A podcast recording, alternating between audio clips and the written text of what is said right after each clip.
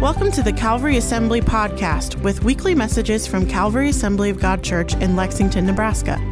You can find out more online at lexag.org and on Facebook at Calvary Assembly Lex. Thanks for listening.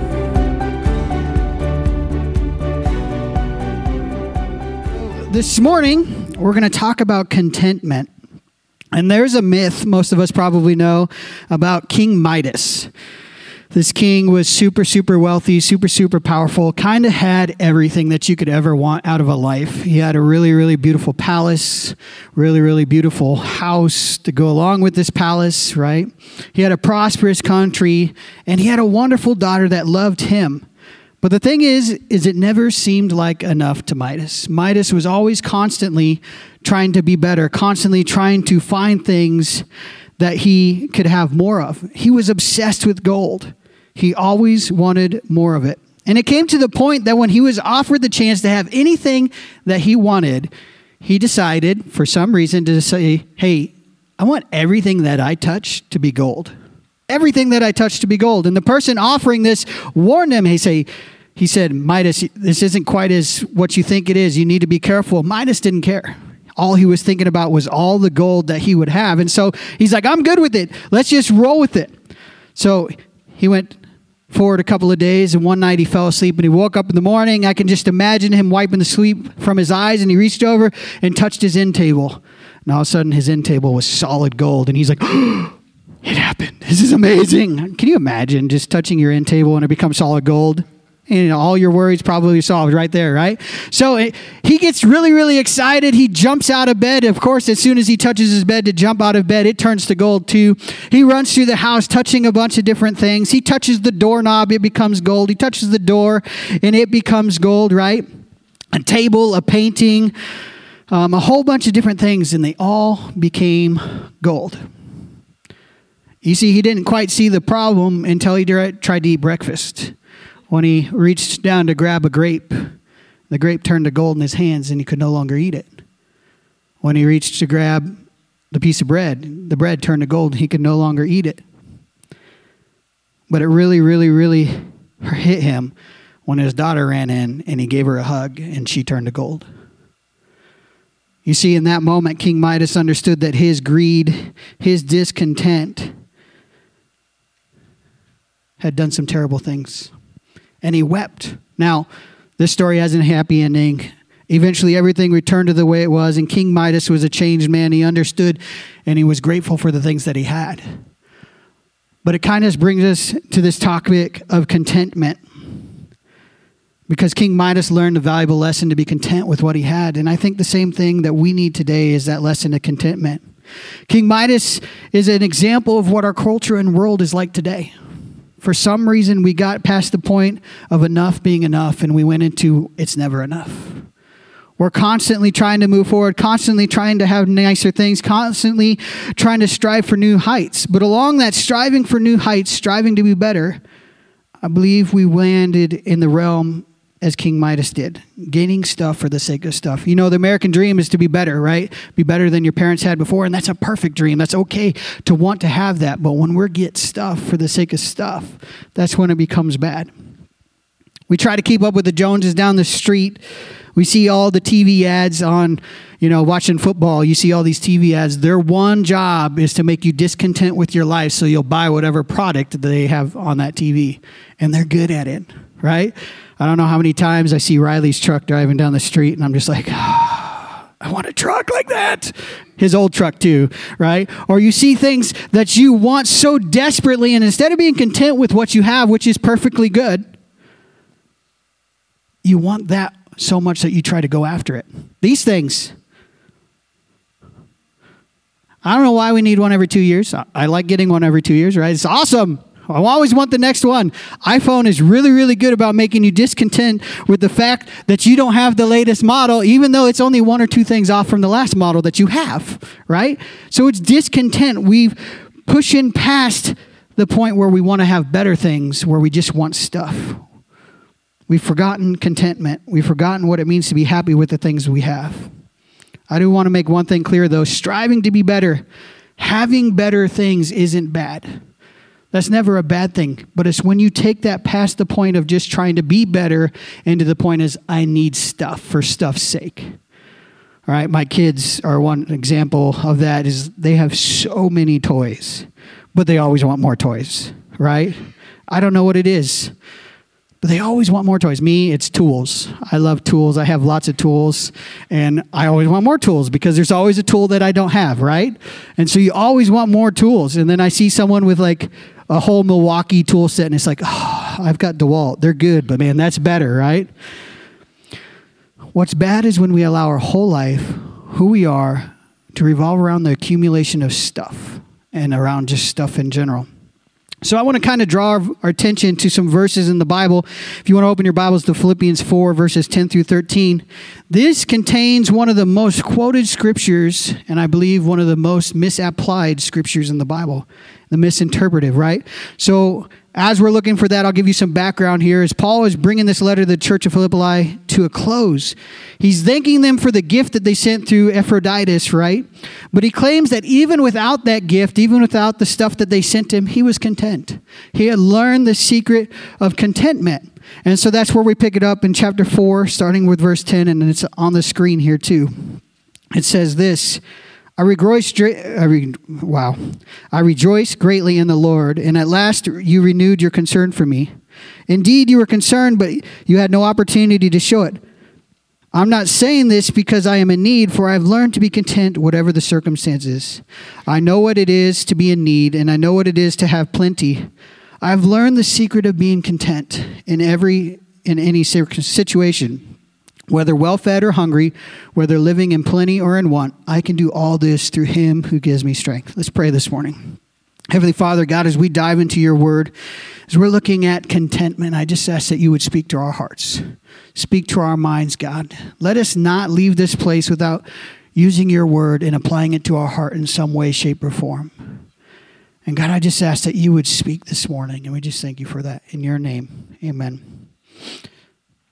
So we're looking at contentment, and that last line, I can do all things, or I can do all this through th- him who gives me strength. I think that's one of the most misinterpreted because we use that as we can do anything through God's strength. Well, yeah, it's kind of possible, and it is, right? But what Paul here is talking about is contentment. I can be content through the power of Jesus. I can be content because he gives me strength, right?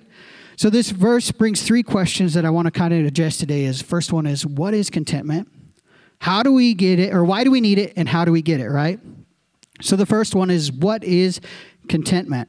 Well, little scan of the internet, if you pull up your phone or you go on your computer and you type in google.com and you say contentment, it says these this thing right here. It says contentment defines as a state of happiness and satisfaction. Or Wikipedia says a state of accepting one's situation. That's what contentment is is you understand that you're in a state of happiness and satisfaction and you've accepted where you're at, right? There's a, a Puritan preacher who put it this way by the name of Jeremiah Burroughs. He said, Christian contentment is that sweet, inward, quiet, gracious frame of spirit which freely submits to and delights in God's wise and fatherly disposal in every condition. No matter what's going on in our lives, we understand that God's provided it and we're okay with that. Sometimes that's easy, especially when things are in abundance, right? But sometimes that's hard, especially when things are scarce. But we're content knowing that God is the one who's provided everything. It means no matter what we're going through, no matter how much we have or don't have, we're content in the fact that God has our back, that God's there. We're satisfied with the provision that's God given us. And Paul here says that in these verses that it wasn't something that he was born with. Did you hear what he said? I have learned the secret of contentment. It's something that each and every one of us have to learn because it's not easy, especially in the culture that we have today. We're pushing for more stuff. We have to learn what it means to be content. We have to learn what it means to be okay with what we have. We're not born content, but we can be taught and we can learn it.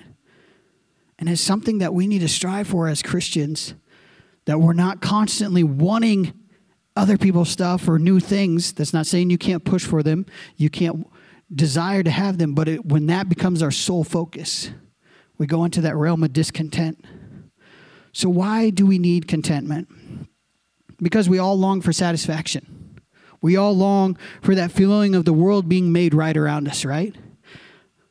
When something's wrong, don't you feel that little pain inside of your heart and you're just like, oh, right? I, I don't know why, but I'm kind of a perfectionist. If there's, if there's, uh, and it's only in some areas of my, my life. If you look at my office, you'd understand that I'm not a perfectionist in my office, right? But, but when I'm when I'm making things or building things or crafting things, um, like I made our uh, my daughter's beds, they're loft beds, and I made them, and one of them is as near perfect as I could make it, right? The other one has one slight flaw that nobody else will see but me. But I was striving for that perfection and it drove me nuts because everything wasn't right. Everything wasn't the way I wanted it to be. But we need to understand that that's what contentment is is as that satisfaction of everything being made right around us everything is okay I need to be okay with the fact that my one daughter's bed is slightly off. It may be the floor, but it's probably the bed, right? And most of the time, that desire for satisfaction, that desire for our well being, pushes us to rely on other things, pushes us to rely on our own abilities and talents instead of God. I grew up in a family that you pick yourself up by your own bootstraps. You don't need anybody else's help, right? Pushes us to rely on ourselves, pushes us to rely on our relationships. Instead of turning to God with our problems, we find someone else. And we say, hey, can you help me with this? And I'm not saying that it's bad to turn to someone else, but we should still turn to God, right? We focus on our work and our money to give us that satisfaction. Hey, if I just make one more dollar, I'll be content. If I just make one more dollar, I'll be okay. How about our Husker football team? Pastor Rex can tell you that it's true. There's nothing like a dead Sunday when the Huskers get stomped on Saturday. And, you know, honestly, in the recent past years, it's gotten a little better because we kind of expect that they're going to lose, which is sad. But we're discontent because the team that we love so much doesn't win like they should, right? We learn to focus and rely on other things that eventually are going to fail us. And that's why we need contentment more than ever, is because our talents and our abilities will eventually fail. I'm halfway to 70. I'm practically a cripple, right? I'm just kidding. just kidding. But your talents and abilities will fail. I feel it every time I try to throw a football. I got something in my shoulder. I can't throw like I used to. Josiah makes me feel sad every time I see him throw because it's like a bullet that tries to take your hands off. That used to be me, right? But now I can't do that. So our talents and abilities fade. Our relationships sometimes they end. And if that's what you relied on, what are you going to do? Right?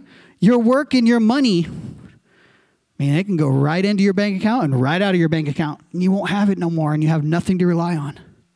Your Husker football, we're not even going to go there. All right? When we put our trust in these things, they fail. We'll lose that sense of well being.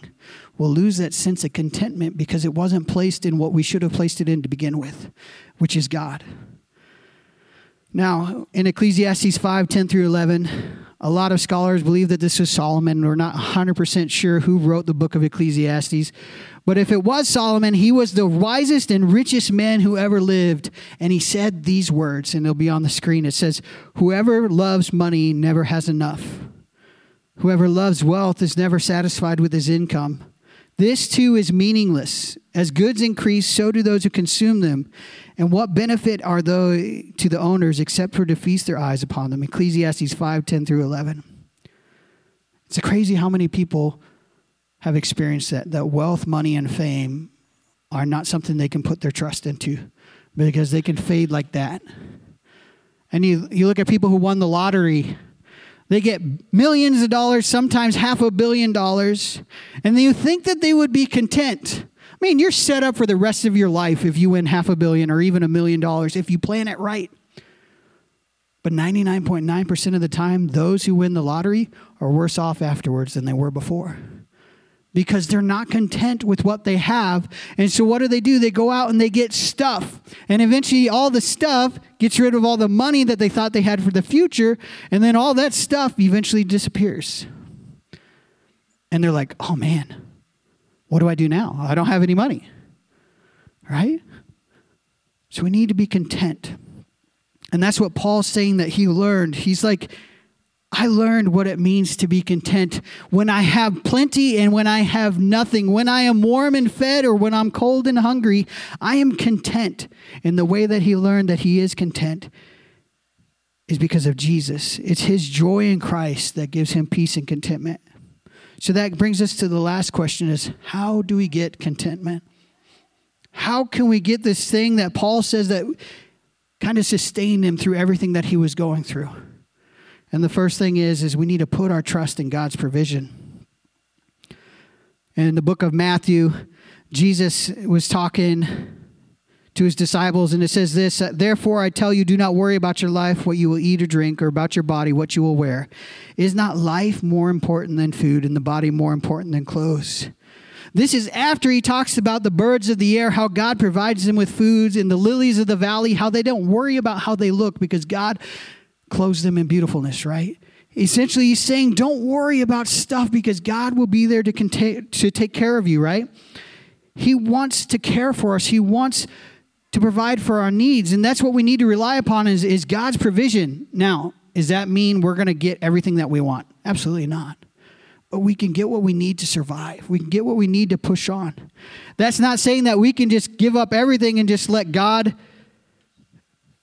you know, kind of just take over everything, right?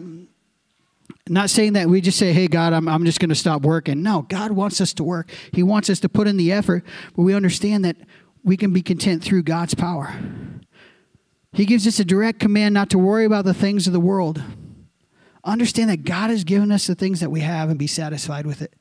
That's hard, especially when you're in times of want where you're like, man, I could really use this or I could really use that. It's hard to know that God is there, that God is helping us. Don't play the comparison game with others, right? When we fall into the trap of, com- trap of comparing what we have with what others have, we become discontent and we desire what they want. We need to trust that God has given us what we need when we need it. Look at this in Matthew 6 32 to 33. He says this For the pagans run after these things, and your heavenly Father knows that you need them. But seek first his kingdom and his righteousness, and all these things will be given to you as well. He's saying, Seek God, seek him and his righteousness, and the things that you need will be added on. Pagans run after everything else. The pagans run after the things that they want and they desire, and that's what they live their life for. But you should run after God. You should run after what He has for your life. We need to seek God above everything else. And now, again, that's hard. Trust me. Riley's truck, even though it's a Chevy. Not so sure why he got the Chevy, but it's okay, right? Ford's better. Maybe I should say Pastor Rex's truck, right? So we need to be satisfied with God's provision. We need to draw our strength from God. Paul stated that he learned the secret, and it wasn't through his strength, it was through God's strength. The secret of contentment wasn't something that he could do on his own. Because truly, we desire more. We always want more. And the secret of contentment is found through the power of God, through the strength of God. It's Christ who strengthened Paul, and it's Christ who can strengthen us.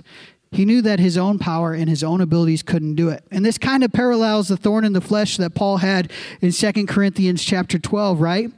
Paul prayed and prayed and prayed to get rid of whatever this is. It just says a thorn in the flesh. He's like, I want to get rid of this. God, take it from me. He said he prayed three times, and God's like, Nope, I'm not going to take it. And then what does he say? In my weakness, God's power is made known. In the midst of our discontent, if we rely on God, through his power, we can be content. It's not through us. It's not through anything that we can do. We have to draw strength from God and say, God, man, I really want that truck. But I understand that I'm blessed. I understand that the things that I have, they're okay. They're good enough. They will get me through the day, right? Best example I have of this of people drawing strength from God, even though what they have is, is not that great, is right after I graduated high school in 2006, we went to a missions trip in Mexico and we built a church. It took us three days to build this church. It had been blown over in a big storm. I don't think it was a hurricane, it was just a big windstorm that knocked this church over. So we go down there and we build this church. And trust me, when I say that you probably would not want to be in this church, you probably would not want to be in this church, right? It, it was like it had four walls. They were okay walls, all right? But on the inside, just imagine if this was it. They had a couple of fans, kind of like these, but the walls had the outside, and then all you saw was studs, and we ran some wiring in there. And that was it. There was no insulation, there was no pretty artwork on the walls, there's no paint. It just looked like plywood because that's essentially what it was. And the roof was tin. And I'm not saying like the metal on this roof, because this roof I would be okay with walking on. That roof, when me and my friend decided we were going to put the ridge cap on, we tied ropes around each other's waists, and one of us stood on one side of the, the, the ridge, and the other one stood on the other side. And we're like, okay, if one of us falls through, the other one jumps and make sure that we kind of stay on top of this building. Because that metal was super thin super thin. There was one time I like put my weight barely on it, and I thought I was. I was like, man, I'm dead. All right, I'm in Mexico. I'm dead. But when he got it all built, the third day, everything was up, power was running. We had a service. And I can still remember the joy on those people's faces for the building that they had that they could worship God in. Things that we would be like, no, I ain't going to that church. I mean, they don't even have drywall up. They barely have two plug-ins and a fan. And it smells but they were content. And they literally danced for joy during that service. I had no idea what that guy was saying. I had no idea what they were singing, except for one time we sang Power in the Blood because I could hear that, right? But they danced for joy for what they had because they were content.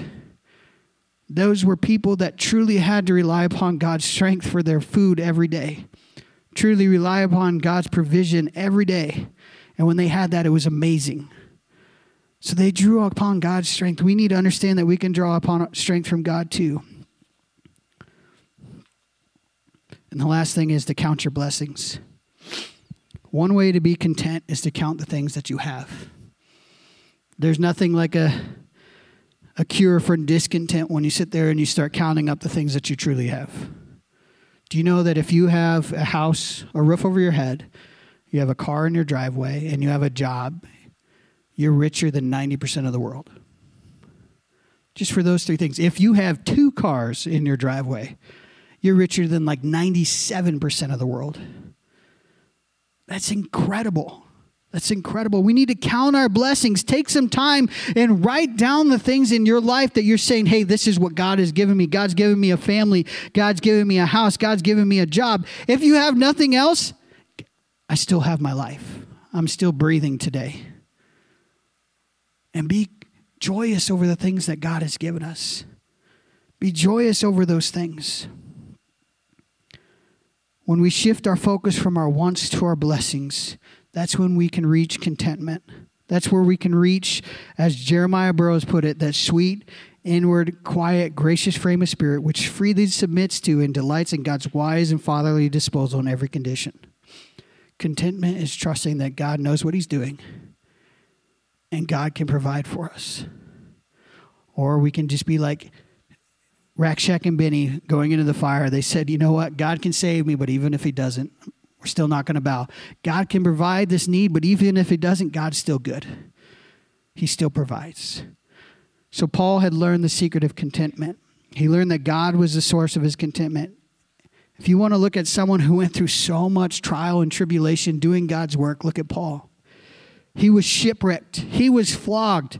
They whipped him 39 times because they believed that if you got whipped 40 times, you die. So they said, okay, we'll just do 40 lashes minus one. So 39 times he was whipped. He was stoned. He was imprisoned and in numerous other things. But in Philippians, we say that I've learned the secret of contentment is that I can do all things through Christ who strengthens me. I can do all things through the God who gives me strength, right?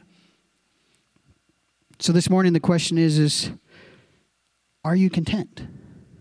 Are you content? If I could have the worship team come on up. Are you content in every circumstance? And I don't mean complacency. There's a difference between complacency and contentment. Complacency is settling for where you're at and, under, and not trying to be better. Contentment is understanding that what I have is enough, but I can still strive to be better. So there's a difference between complacency and contentment. So are you content in every circumstance? Like Paul said, are you content whether you're well fed or hungry? Are you content whether you're living in plenty or want? Or are you ready to put your trust in God? Maybe you don't know where your next payment for your bill is going to come from. Maybe you don't know where the next food's going to come from. Maybe you don't know what's going to happen in the next two hours, let alone the next 10 minutes. But the thing is that we can be content through Christ, we can be content through His power. So I want to leave you with the last verse a caution against running after things of this world. A caution against discontentment is Matthew 16 26. Says this What good will it be for someone to gain the whole world, yet forfeit their soul? Or what can anyone give in exchange for their soul? Guys, there's nothing in this world that is worth us losing our soul. There's no amount of stuff, no amount of things that is worth it. So this morning is Are you content? And as we sing this last song, I just want to challenge you to look into your own life and say, God, what are the blessings that you provided me with? What are the things that you've given me so that I, I can learn to be content with you? And maybe you're that person who's been striving after everything. You see you see the Joneses' house, you see the Joneses' car, you see the Joneses' TV through their front window, and you're man, man, I want those things. Maybe you just need to take some time today and say, God, I don't necessarily need those things. I might want them, but I can be content with what I have. My TV still works, my car still gets me from point A to point B, and during the cold or the summer, my house is warm or cold, depending on where it should be, right? So are you content? I'm going to say a prayer and we're going to we're going to do a song. And just find a place where you can get alone with God. You can come up here to the front if you want to connect with him in there, but you can also sit right in your seat and say, "God, am I content? God, am I okay with the things that I have?" Heavenly Father, God, we just thank you for this morning. God, we thank you through your word through Paul in Philippians, where he says that he learned the, the secret of being content. And it wasn't his power, God. It was your power working in him. He understood that he could be okay because he knew that you were his heavenly father, that you were giving him strength, that you were giving him the things that he needs. And so this morning, I ask that you would do the same thing with us. God, that you would speak to our lives and speak to our hearts. Help us to be content in every situation. God, whether we have tons of things or whether we have nothing, whether we're warm and fed or we are cold and hungry, help us to be content through your power. And God, as we're thinking about the blessings that you've given us, God, just keep revealing things to us. Reveal things to our hearts and to our lives that say, hey, man, that's what you did for me, God. That's what you did for me. And help us to understand that all those blessings come for you. And I just thank you for it in your name. Amen. If you guys want to take a time to pray as we play this last song.